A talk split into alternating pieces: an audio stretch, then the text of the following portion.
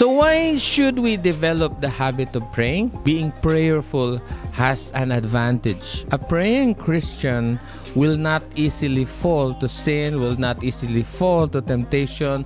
That's why the devil has a big problem. This is something that he fears about Christians. When Christians begin to pray and seriously establish prayer as a regular habit in their lives. And that is why we want to establish prayer first. Listen to the full version of this episode of Sunday Live, the podcast, where available available.